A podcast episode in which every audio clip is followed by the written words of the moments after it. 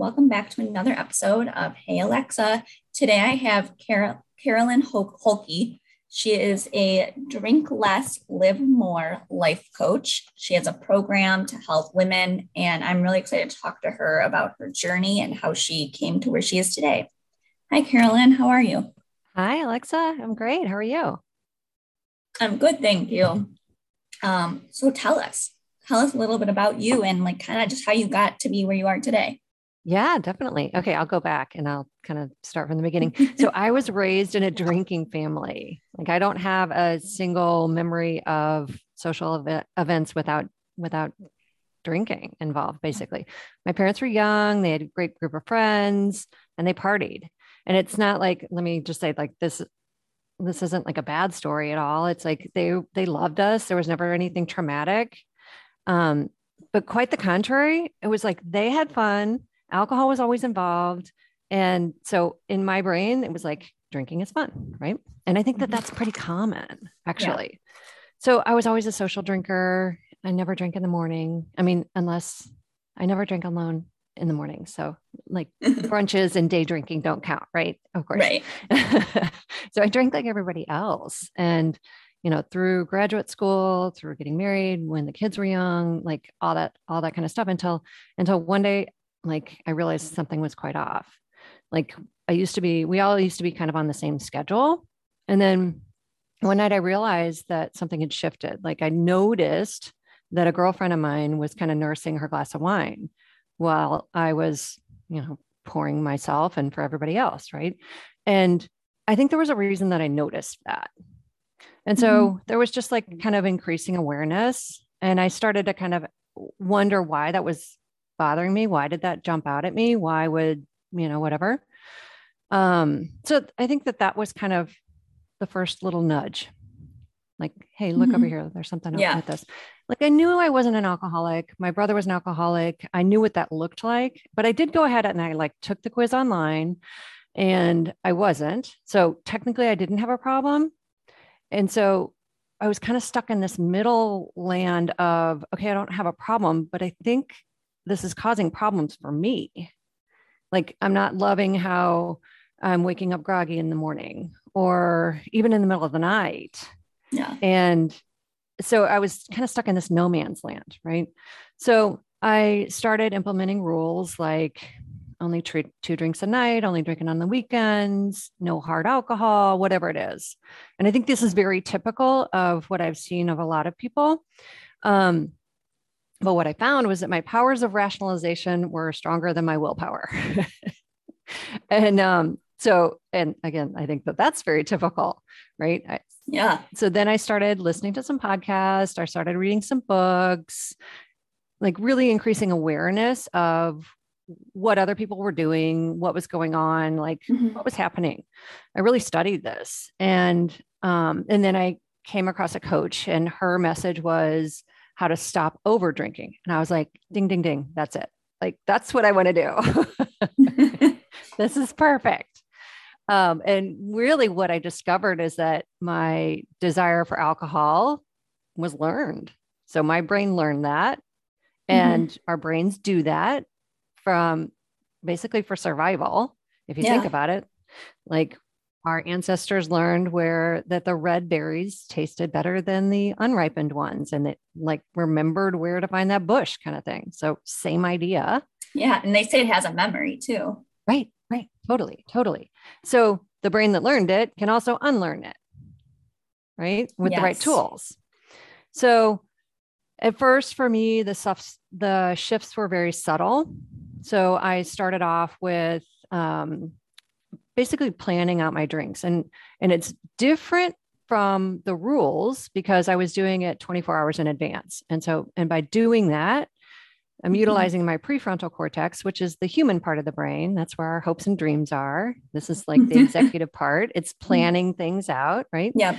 Um, and let me tell you, your executive brain doesn't typically write down a bottle of wine for the next day. Normally it's like two, you know, whatever. Yeah. I mean, there are exceptions. And I did that for sure. Like I we used to have this Mardi Gras party and I, I remember writing down eight drinks for the Mardi Gras party. Like, but it's like an all day thing, right? Um, but one of the differences, two differences for me, and that was using my prefrontal cortex. So it's like thinking it's got my best interests at heart. So not succumbing to the urge in the moment, which is what your primitive brain is doing. Yeah. So that was one thing. And the other thing for me was that um, the the whole point of doing the drink plan was so that I could regain trust in myself. Mm-hmm. And it might sound like a lot of puffery or something, but I can tell you for me, that was so important. It's like, okay, I've just finished my two glasses of wine. I could have another one. The bottle's open, da da da da. No, but I really want to be a woman who has her own back, that keeps her word to herself. Like that's, yeah, that was super motivating for me. And so, so I did that for a while and really got my sea legs. And that was you know, I would say nobody really noticed other than me and my husband, honestly. Yeah. Um, and then I started to see this as more of like a secret weapon. Like when I go out, I am actually having more fun. it's like, oh my God, who knew? Right. Like, right. Um, and then I, so that was a while. I mean, it's not like a switch went off. That was a while. And then I started kind of testing the waters with being more public about it. And I did it under the the guise of um, like being a good traveler because I used to travel a lot for my old job. And, you know, I'd read somewhere that alcohol basically extends the amount of time the body needs to adjust to a new time zone. And I what what is it? I hated jet lag more than I liked wine, I guess. so so that was pretty easy to implement. Like I don't know if that's true or not. I I know that I did feel better when I got off the plane. Um, and I also kind of loved it when people would say, "Oh God, I could never do that. I could never like not drink on the plane or something." And I, and the rebel in me was like, "Oh, okay, well, that's cool, right?"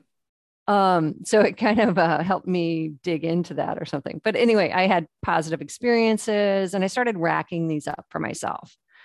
And you know these little shifts happen over and over and over. And then like one day it just kind of clicked. And and as i said it's not like one day i went out and ran a marathon. It was a bunch of little steps. It was establishing right. my self trust it was like kind of unwinding that desire and opening up to life life is pretty great when I don't feel like groggy or yeah. like I'm driving with the emergency brake on kind of thing with myself. So it's been fantastic for me. There have been a number of things that I've learned about myself on this journey. Um, being nice to myself isn't just fluff. Like, yeah. it's important. All, it is. It is. And there's so many studies that show that. Um, I think in our society, the we are inclined to believe that we need to be mean to ourselves and have this kind of drill sergeant savage attitude about do you know go go go go go and all that mm-hmm. stuff but actually that didn't work for me at all i needed to learn how to be nice to myself and want to take care of myself and that was so much more effective um, so that's one thing having belief in myself Mm-hmm. That was so, that really helped me. And from like a logical standpoint, I'm a, I've got a very analytical brain. So the idea of belief and da da da sounded, I, I, I couldn't get my hands around that at first until I realized it's very logical actually, because mm-hmm. if I believe that that is possible, I will continue to get up every time I kind of stumble. Yeah, for sure. And then it's a matter of time, right?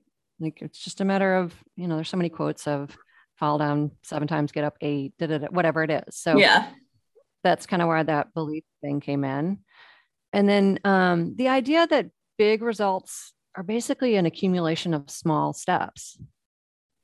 Because it can be hard to like just give up something or to not do what you're so used to doing all the time.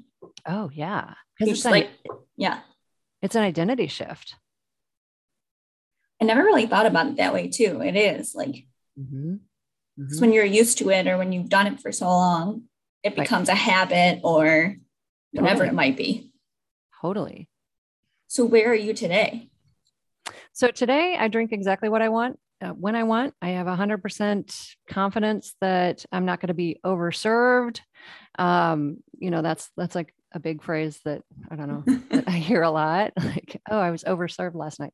Um, and or I overserved I, myself, really. well, yeah, well, yeah. But it's easier to say, oh, I know. happened. yeah. Um, and I I found this work to be so transformative for myself that I've decided, you know, I've I actually have become a coach. I work with women now to help them change their relationships with alcohol. And I can say that I think it's so crazy amazing that I get to share this work with other people.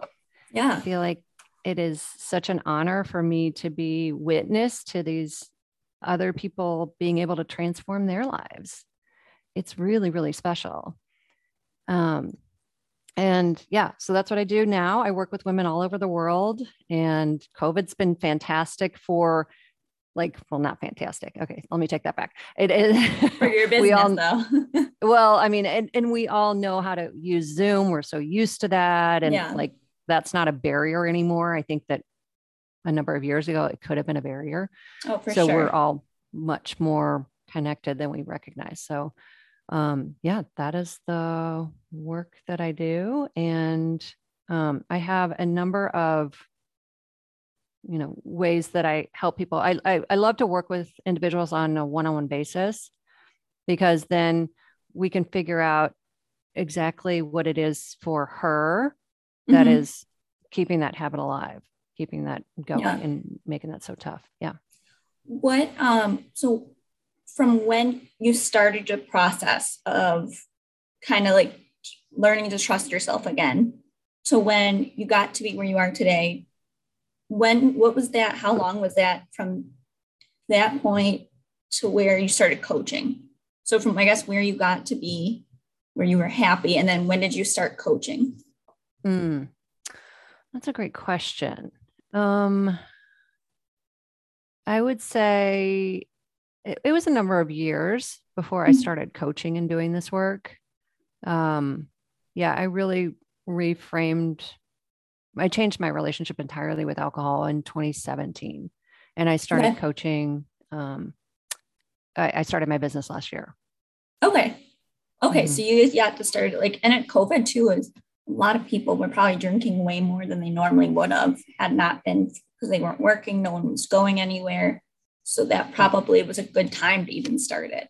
Yeah. Well, yeah, actually, um, there are all sorts of studies that show that that we t- people typically do turn to alcohol in times of stress. If you look after 9/11, if you look after Katrina, you know, you see the spikes in alcohol usage.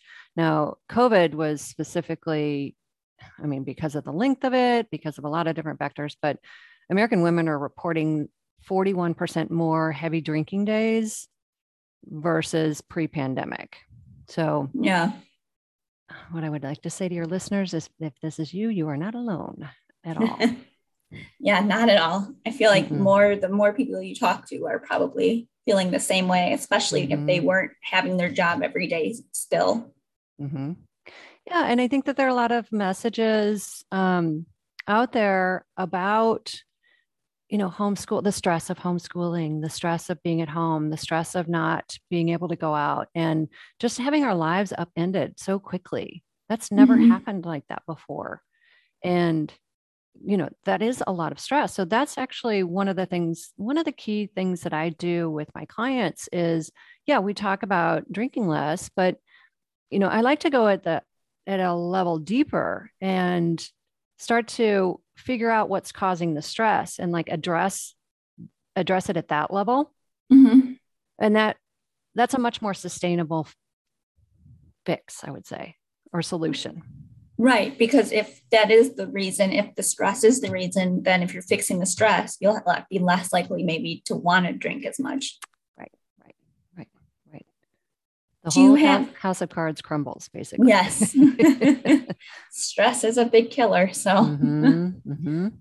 what like if my someone in my audience or my listener wanted to know like they're kind of not sure what to do like what what is like maybe tips or some advice to get started yeah yeah, thanks for asking that. Yeah, I have a craving hack meditation that I that I offer to anybody. So I would recommend uh, downloading that, keeping that on your phone, utilizing that. I think that one of the one of the reasons that I think that that is so so effective, it worked so well for me, is that every single time you allow an urge rather than giving into it, that's unwinding the habit. And the reason that that was important for me is that every single reason, every single time counts. It can either make the habit stronger or it can unwind the habit. Mm-hmm. It's so easy when you're in that moment to give in to, oh, I'll just start again tomorrow, right? Or yeah. Monday or whatever. We're like pushing everything off. But every single one of those little decisions makes a difference. Yeah, because the more and more you do it, the harder it's going to be to stop. And no Especially- judgment. Like no, that, of course that not. could be yeah. the same with biting your fingernails. Right. Or eating dessert all the time or Oh, totally. Totally. Yeah. and, and, and I'm glad you brought that up because um actually a lot of times people will give something up and then they'll pick something else up. Yeah. So it, it's like a game of whack-a-mole. And so and that's another like, thing that which is the lesser of the two evils. Right, right, right. And so again, what I what I do with my clients is recognizing that why we're doing that is avoiding our negative emotions. And so when we can in- increase our tolerance to mm-hmm. negative emotions, then the game of whack-a-mole kind of goes away. Yeah. I like that. I didn't, you don't really think about that, that so many different things could be the pattern of why you do something. It's all mm-hmm. negative emotions. Mm-hmm. It's avoidance of that. And I mean, our, we are getting those messages everywhere in our society. Here, you feel bad, have a cupcake. Had a bad day, have a drink. Da, da, da, da. Or, or, you know, we're scrolling on our phones yeah. or we're, I mean, here's a present or here's something to buy or whatever. Totally. Totally. And totally. it's, it, yeah. And it's hard because it's like, it feels great in that moment. Mm-hmm. But then two hours later, a day later, it ends up most of the time not being good for you. Yeah. Yeah. We create all these habits, you know, these secondary habits in order to avoid feeling negative emotions. And, you know, if you just look at square in the face,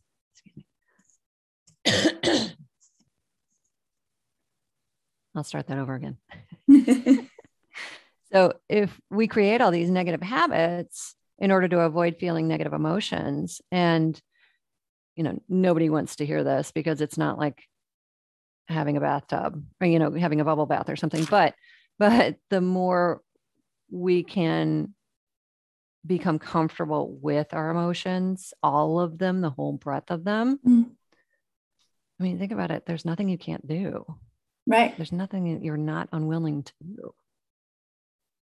So um, I was going to ask you something and I can't remember, but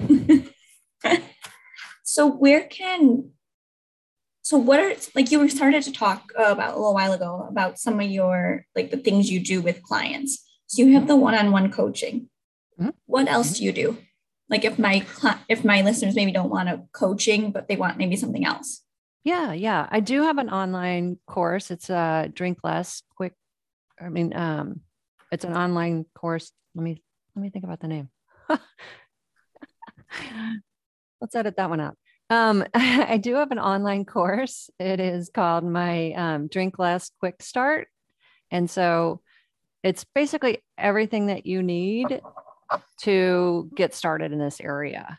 Um, so it's obviously online, so it can be at your time um, videos and worksheets and all that kind of stuff. But all the all the fundamental tools are there to get you started. Okay, it's very and cool. and I do offer with that a one-on-one session with me, just just one, just so that I can answer any questions, so that I can, you know, kind of help you with any sort of hiccups that you've got. And I will say that I priced it very specifically, 1566, because that is the price of an average or sorry, the average price of a bottle of red wine. So, so I see a red wine drinker then. Uh, or you yes. were. I'm a white or a pink, but okay, okay. Uh-huh. no, but I love that. Um, And I think that's so cool. And it's it's like it's nice because it's not so expensive. So really anyone, how about instead of that one bottle of wine, you take this class, like right, right. and get to even have a session with you. Yeah. Yeah. Which is Yeah. pretty like it's pretty amazing. So thank you. Yeah. Um, we're Yeah. gonna play a little game. Okay. And it's just it's five questions, uh, rapid fire about you. Okay. So actually, it's funny that this is the first question, but drink of choice. It can be alcohol or non. yeah, yeah, yeah. I love coffee. Me too. I have one caffeinated and then two decaf every day. All right. Um, favorite movie or TV show or both? Oh, I'm loving um oh gosh, how funny. The coffee thing's coming up again. Um having coffee with comedians in cars or whatever the Jerry Seinfeld one is right now. Okay. It's Where's really that funny. on? It's on Netflix. Okay. Yeah, they have a lot of good stuff right now, Netflix. Mhm, mhm. Um, by uh, words of advice for your younger self. Mm, that's a good one. That don't sweat the small stuff. Doesn't really, you know, it all works out. a thing. Yes. I think there's a great phrase about, you know, is this going to matter in five years or, you know, like, isn't it? I th- yeah, five. Is it five hours, five days, five months? Is Mhm. it just five days, five months, five years? I can't remember, but Yeah, either just- works. yeah, yeah, exactly. Just looking at the big picture and and yeah, don't sweat the small stuff. And then five words to describe yourself. I am a problem solver. I am stubborn, maybe rebellious, I guess. That could be a good thing. um, I am, I do, I'm very compassionate in terms of other people. Um, learning to turn that compassion on myself was definitely Yeah. it's so interesting how that's hard. That's so crazy. And it's you know, I mean, everybody I talk to anyway, that's that's the same thing. Okay, so what are was that for? I think so. Um yeah, to describe me. Um oh, this is tough. if you don't have any so- more, that's okay too. Okay, okay. they were all really good ones. Um, and the last one is what does success mean to you? Success. I, you know, I think it kind of ties back to what I was talking about before being able to play a part in watching these women transform their lives. I mean, it is so amazing. It is so amazing. And and by the time, I mean, by the time somebody goes to a coach, they've already tried a bunch of things before Right.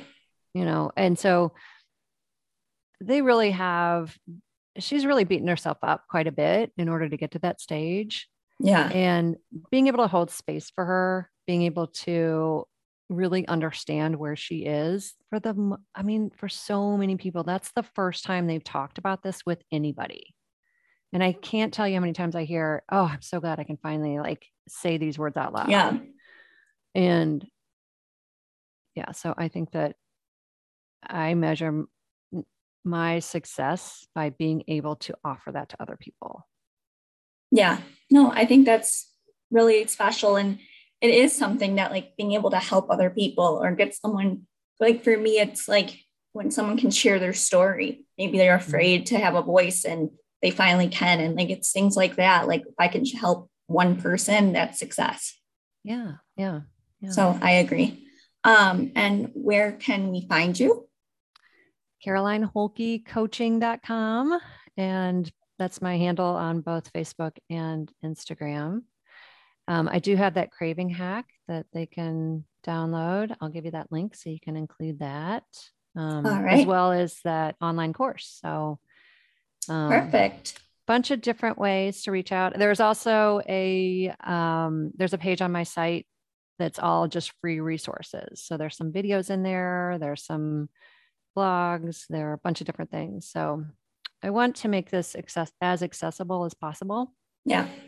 Um, so yeah, I've always keeping things fresh in there and including stuff as much as I can. All right. Well, that was another episode of Hey Alexa. Thank you so much for coming on today and talking with us. I really enjoyed getting to hear your story and the advice you gave. Thank you, Alexa. I really appreciate it. Of course. And this was another episode. I'll talk to you guys next time. Bye.